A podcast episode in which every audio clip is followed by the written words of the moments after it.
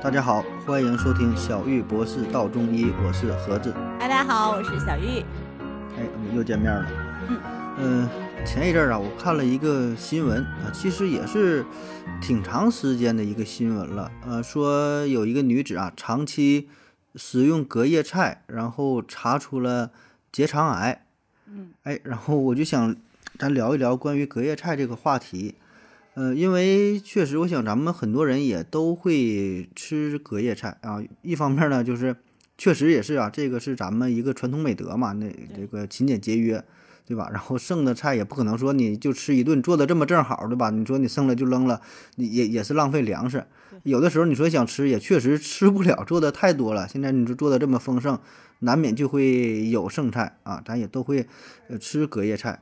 但是这里边呢，就会涉及到一个问题啊，就是关于健康这方面的。嗯，那很多隔夜菜放了一天之后，有的放放了一天两天，对吧？冻了很长时间，扔在冰箱里，有的甚至就忘了，然后受到一些细菌的污染呢，然后长一些这个什么什么微生物之类的啊，或者对，或者是产生一些什么有害的物质。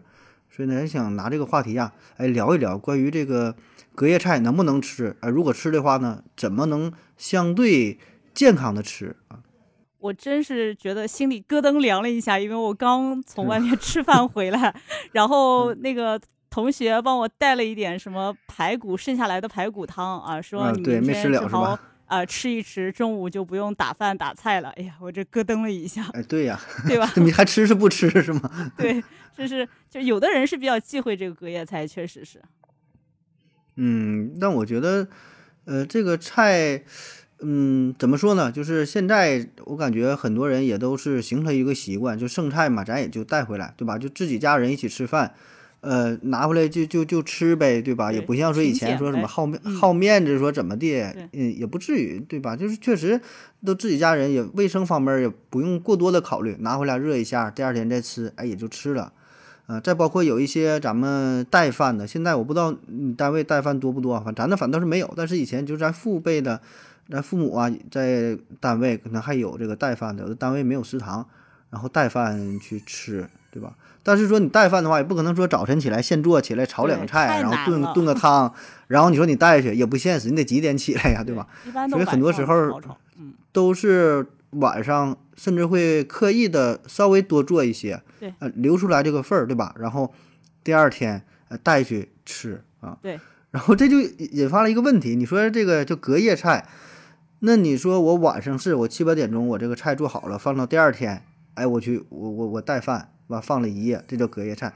那换句话说，如果我早晨我炒了一个菜，你看同样这个时间点呢，我晚上七点炒菜，第二天七点上班带去菜，十二小时。那我早晨七点炒的菜没吃了，我放着了啊，冻着了，中午也没吃，晚上七点我再吃饭，这个算不算隔夜菜呀？从这个时间角度来说，应该是一样的，但是、嗯、咱总说隔夜菜，难道是夜晚它有什么神奇的事儿吗？是晚上发生了什么特殊的化学反应吗？ 对, 对, 对吧？没有说人没有说隔日菜都隔夜菜。其实这个我觉得隔不隔夜其实不是问题所在，它问题实质就是这个做好的菜在保存过程当中发生了什么。嗯、一般呢，我们就是担心这个蔬菜当中会有亚硝酸盐。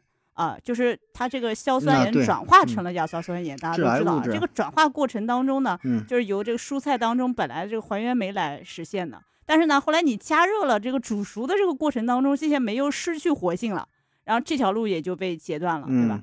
然后另一个途径呢就是细菌的一些作用、嗯、对吧？然后本来这个蔬菜被煮熟了、嗯、然后细菌被杀的差不多，但是在吃的过程当中，筷子啊什么乱七八糟，你你你一勺我一勺的、嗯、对吧？然后进入了这个剩菜当中，保存过程也有可能会有空气啊进入，所以煮熟的这个蔬菜其实它更适合细菌的生长，所以在适当的条件下就是大量的生长，硝酸盐就会转化成亚硝酸盐。而这个过程它跟隔不隔夜其实是没有关系的、嗯、主要就是跟这个我们保存的条件有关。然后最后菜当中会有多少的亚硝酸盐产生、嗯、首先也是取决于这个蔬菜的本身，而其次是做熟的这个蔬菜在什么样的条件下保存，然后第三就是保存了多长时间。嗯，那所以说这个隔夜菜这个概念可能呃稍微容易引起一些误导啊，总把这个重点放在说感觉是放了一夜，然后就发生了一些奇奇妙妙的化学反应，然后对身体不好，其实并不是这样。呃，对吧？只要是有这个时间呢，放时间足够长，哎，可能都会产生一些变化。再有就是这个菜经过加工之后，可能它更容易产生这个致癌物质亚硝酸盐。哎，但是那你说这个菜如果要是买来之后啊，就是新鲜的出来，我放上几天，我要是没经过加工，是不是也有这种可能性，也会产生一些亚硝酸盐？但可能说没有。就没有没有这么多呗，对吧？但也是会时间长了也不好，还是新鲜的好一些。但是可能生的在第二天做呢，嗯、相对会好一点啊。就是呃，你看那个，就是一般来说市场上卖的那个菜，一般我觉得他们可能都堆在那儿，起码一两天吧，有的菜对吧？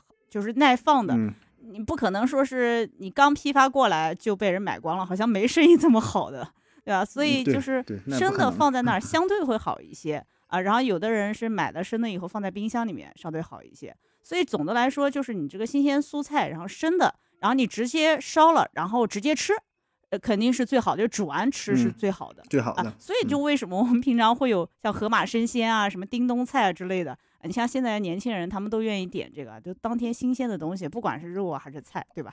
就是新鲜的东西相对贵一点，方便、啊、但是隔天呢，它会稍微便宜一点，好像是有。就不是太新鲜的那种啊，就是这个道理嘛。我觉得一分价钱一分货了。嗯，这保证的对。你蔬菜嘛，还是呃新鲜的好。就且不说别的方面，咱不懂，咱就口感上它感觉也不一样，对吧？你你现买的，给你放两天的，放冰箱里，那味道也不一样，口感吃起来，对对对，也不那么新鲜。哎，那还有呢，就是关于这个，咱说菜还有一类就是嗯、呃、肉类，这个。肉，对，肉类，肉这个没说，肉这里边含的亚硝酸盐，就是硝酸盐类好像就不是那么多了，相对于呃蔬菜来说啊，但是肉吧也有这个肉的问题啊，就是肉它是一个细菌非常容易滋生的地方，呃，跟这个蔬菜不太一样，对吧？这个肉的话，它保证是容易呃长这个细菌，特别是这个生肉可能本身就会携带一些细菌，那么。你这样的话，你要在冰箱里保存的话，你不管是什么冷这个什么保鲜呐、啊，什么冷藏啊、冷冻啊，哎，可能里边放时间长了也会滋生出大量的细菌。所以这样问题就是啥？我感觉你这个肉如果是生肉的话也还好，生肉的话，你想把这个肉啊做熟了，对吧？不管是炖呐、啊、还是炒啊，怎么做呀，都会用大火把这个肉从生肉变成熟肉一个加工的过程。那顺便的这个细菌呢也就被杀掉了。但是如果你这个肉要是做熟了之后，你第二次再吃的时候，可能就不会说给它刻意的加热时间特别长，温度特别高，哎，可能稍微热一下，可能你就吃了。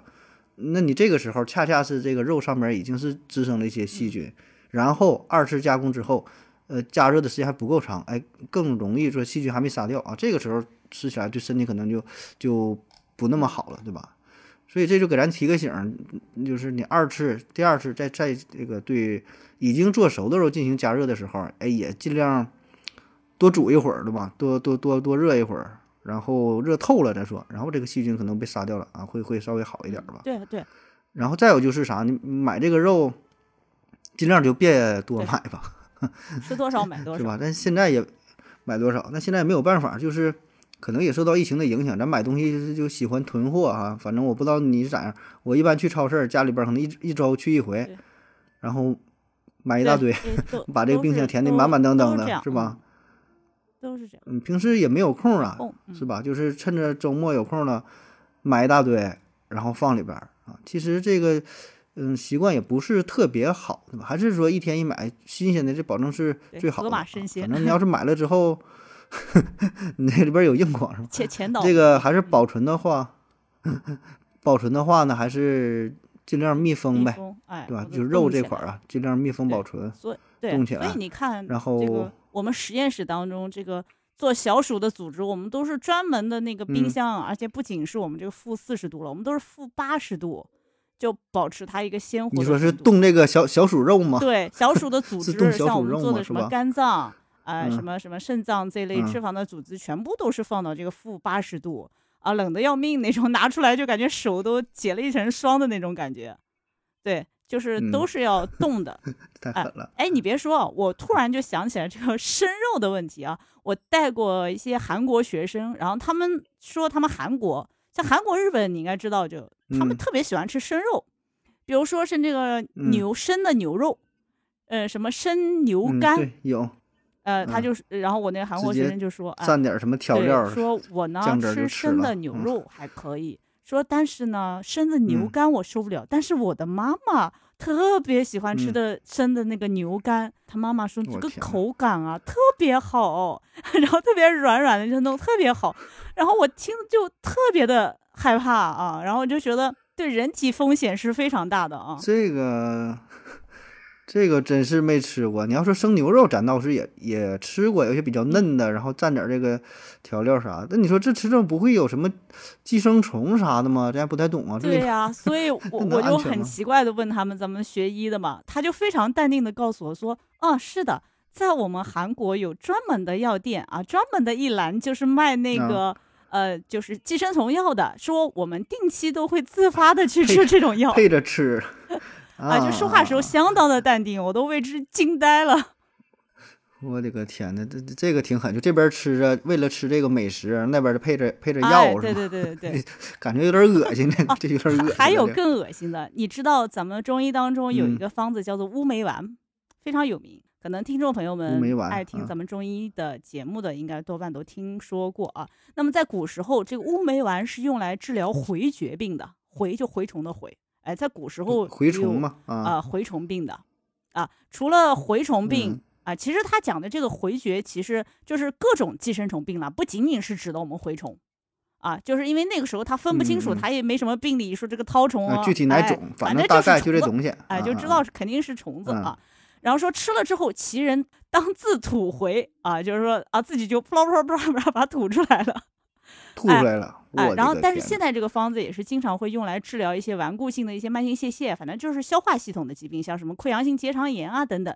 但是在那个时代啊，就是有很多专门看这个寄生虫的这个大夫啊，他们在那个诊室当中啊，就是那个那个房梁上面啊，对吧，当时还是那个木头的那个梁、嗯、房梁上面挂很多这种寄生虫，然后就是给大家看一看说、啊、哎这就是我治好的寄生虫的这些病、哎、这东西是不都很长啊？我我真的没看过，上学记得学过那东西，是不是有的都是几米长啊？呃、在那一节有的那种什么绦虫的，还是一节一节的那种。对对 对, 对，说就是咔、啊、卡那一节，那一节还能蹦出好多节来，就就好家伙，就整个一个恐怖灵异小说的既视感。哎，让我立马又想到了一部小说，嗯、你看这种这小说达人、嗯、叫《苗疆古事》，嗯、听众朋友们有没有听过？我相信我们有很多。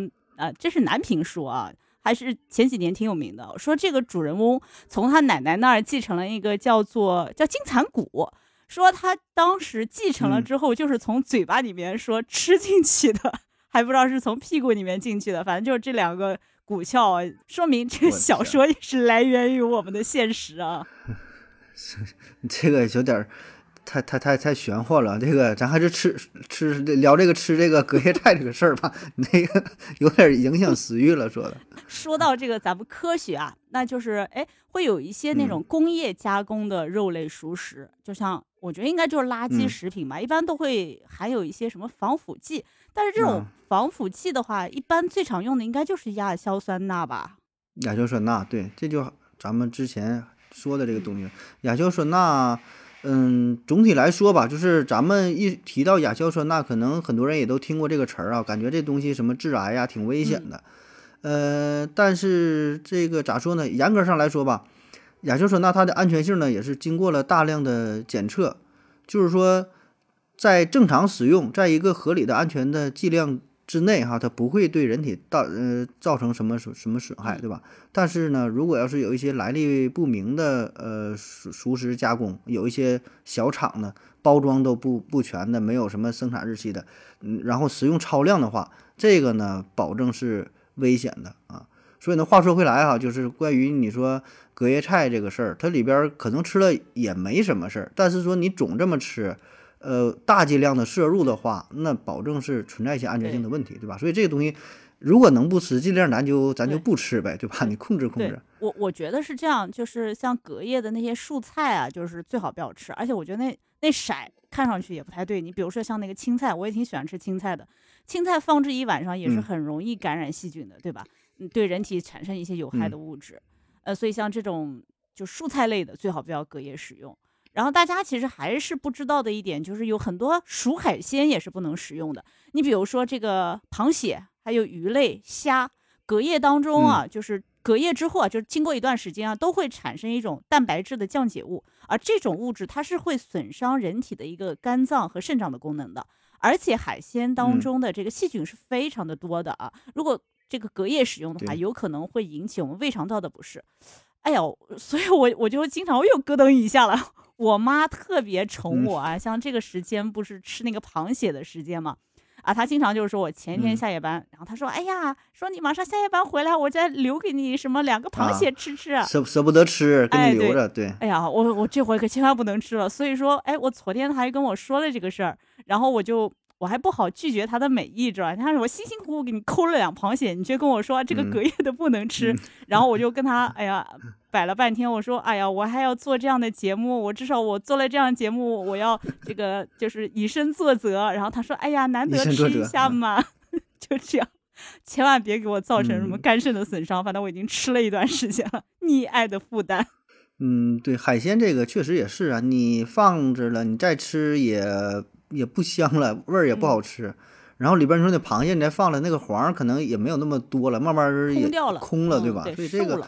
对，所以海海鲜这个还是还是你就当时就吃了，而且海鲜这个不占地方，你说你晚上多啃俩螃蟹也能吃下去，对吧？可能稍微有点撑，但是吃也就也就吃了，放第二天也不耐味儿了。那还有一类啊，就是刚才你说蔬菜这个事儿，蔬菜分分很多种啊，这个蔬菜刚才你说这种就是呃绿叶绿叶菜带叶的啊，带叶的这类的，就是建议你啊当天你就能吃就吃了。像那种瓜类的可能还好啊，瓜类的可能就是说能放一天，可能还算凑合、啊。还有一些根茎类的，什么什么花菜类，这个呢，呃，也还也还行吧。反正就是对于那种带叶子，就是什么白菜啊、菠菜，像是什么生菜啊、什么韭菜，就感觉这种带叶绿叶菜的，这个就尽量啊，你就一顿就吃了吧。或者你剩了第二天尽量能不吃也就也就别吃了。这这第二天这也是没有什么营养价值， 对, 对吧？你也是这是纯就是怕浪费。啊，剩下你说块儿净了，你说像土豆什么，也许还好，哎还嗯、放了一顿，第二天，哎哎，这还能还还能接受啊，这还能接受。是的、嗯，所以我想到这些蔬菜了，我就想到这个蔬菜也可以烧汤啊，然后还有我们像这个肉类也可以烧汤。嗯、我们这里也可以说一下我们这个隔夜汤的一个问题。其实最好的保存方法就是你汤底最好不要放一些盐啊，或者是一些调味料，然后煮好的这个白汤啊，就用干净的勺子勺出。啊，就是你说当天要喝的，或者是喝不完的、嗯，对吧？你分开放一下，因为剩的这个汤啊，它存在我们当中什么铁锅啊、铝锅啊、什么不锈钢锅里面，还是容易发生这个化学反应的。所以一般我们要盛放在这个像玻璃啊或者一个陶瓷的一个器皿当中啊，一般大家都是会比较忽视这个问题的。所以我们就是像汤里面如果还有一些肉啊之类的，我们最好就一起把它冻起来，我觉得不然就会坏掉。啊，对，你说这个也对，就是，哎，但咱很难做到啊。一般做的时候都会把那个汤调的特别鲜，特别好喝，调好了，然后，然后就喝，对吧？很难说，你说不放调料，什么也不放，纯是清汤炖，然后现喝现现调，哎，这是这是挺矛盾的事儿啊。嗯，啊，反正那最好办法就是咱就不剩了一顿吃了，然后中午那也也就别带饭了。嗯、对，对，那如果偏要带的话呢？就是还是考虑一下，就是刚才咱说的这几种啊，有一些适合带的，有一些不适合，就像海鲜呐、啊，什么剩的绿叶带绿叶子这个菜就别带了，你带点这个米饭呐、啊，或者是说豆制品呐、啊，咱说那个或者是土豆啊，呃或者牛肉你炖好了土土豆牛肉，对吧？这个也行，带点水果鲜奶啊，这个还好，呃或者也可以你头天就是稍微准备一下，就别把这个菜呀、啊、烹饪的特别熟，做个六七分熟。哎，以防止第二天呢，你这个过度加热，你做完了，然后你再加热，可能里边有一些营养成分就破坏掉了啊。所以这样的话，可能你再吃起来就没有任何这个营养价值，就是纯为了吃而而吃，对吧？对。那么再有就是烹饪之后啊，呃，晾凉之后呢，要立刻加盖，就是说马上这个保存好，放在冰箱啊，放在湿度就是保存。那么第二天带到办公室，哎，也是啊，呃。立即放入冰箱，那午餐的时候用那个微波炉，哎，一加热啊，这样呢就是尽可能吧，最大可能最大可能性减少什么细菌呐、啊，减少什么亚硝酸盐的产生吧。对，所以我就觉得就这样挺烦的哦。这么浪费时间，还不如录期节目呢，对吧？那我就不带了，我喜欢吃的反正都带不了，为了吃是吧？像什么我喜欢吃的鱼啊海鲜啊，你像我们东方之域嘛，对吧？鱼盐之地嘛，都喜欢吃这些啊，绿叶蔬菜啊、嗯、凉拌菜啊，都是我喜欢吃的，什么青菜啊菠菜啊什么的，哎，反复炒啊，也也不好回锅，然后对吧，这些致癌，算算了，不带不带了。是呃所以咱回归到最开始说的那个问题啊，这个其实我说为啥说挺矛盾哈，你说咱们现在是又倡导光盘行动，然后呢又是节约吧，然后咱咱也是传统美德，但另一方面呢就是考虑到这个疾病的问题，呃中国呀就是胃癌发病率还有这死亡率在全世界都是最高的国家，呃、而且呢呃半数以上这个早期胃癌也没有什么症状，嗯、对，所以这个诊断率非常低，对吧？都你要说真是发现异常来看，可能都已经挺晚了，很少有一些体检发现的。那么在十九世纪三十到六十年代，呃，胃癌呢在日本呢也是高发肿瘤，哎，但是呢后来就因为啥，人家这个国家越来越发达嘛，冰箱慢慢普及了，普及之后呢，人们也开始习惯了，就当天烧的东西就是呃当天吃啊，就尽量不剩这个东西，所以这个日本的胃癌发生率啊，哎逐渐下降，所以这个呀、啊、跟咱们的呃饮食习惯这个是有很大的关系啊，就咱吃这个隔夜菜呀、回锅菜呀，哎，这保证是有关系的。我想。嗯，慢慢吧，咱们这个生活水平逐渐提高之后，哎，可能呢，这个癌症啊，这相关的一些疾病都能嗯慢慢减少啊。所以呢，咱们还是养成一个良好的习惯啊，从你购买就买菜开始，呃，就有一定的规划吧，对吧？咱说最好能列个菜谱，呃，可能也不太现实，但是如果能做到的话，这当然最好。比如说这一周你想做啥，呃。周一你说做主要哎做炖只鸡，周二你说做炖做鱼啊，周三吃牛肉，呃，周四整个什么排骨，对吧？就是一天一个菜，一个硬菜啊，一个肉。然后呢，那个素菜，比如说你想吃啥，呃，土豆啊，什么绿叶绿叶菜，尽量就当天买吧。反正大致能够合理的安排一下啊，列一个健康饮食一个一个食谱，哎，对吧？你荤的素的搭配呀、啊，各种什么这个营养均衡，然后呢，尽量也就不剩。对吧？尽量就就就就不剩吧。你出去吃饭也是，点菜也不必说一下特讲究排场，点点太多。是你说点太多，然后可以带回家，但是你剩了也是个负担，对吧？对对，所以慢慢来吧。现在你说大伙儿，我估计现在已经有了很大的转变，也不存在说为了因为靠这个点菜说撑个什么场面，说得怎么怎么，这个已已经已经是逐渐的，大伙儿慢慢都已经看得特开了，对吧？谁还能因为说吃个菜啊，因为彰显一下身份，这个有点有点太太太 low 了，对吧？这个想法。那行吧，今天节目就到这儿，拜拜。好的，感谢各位收听，拜拜。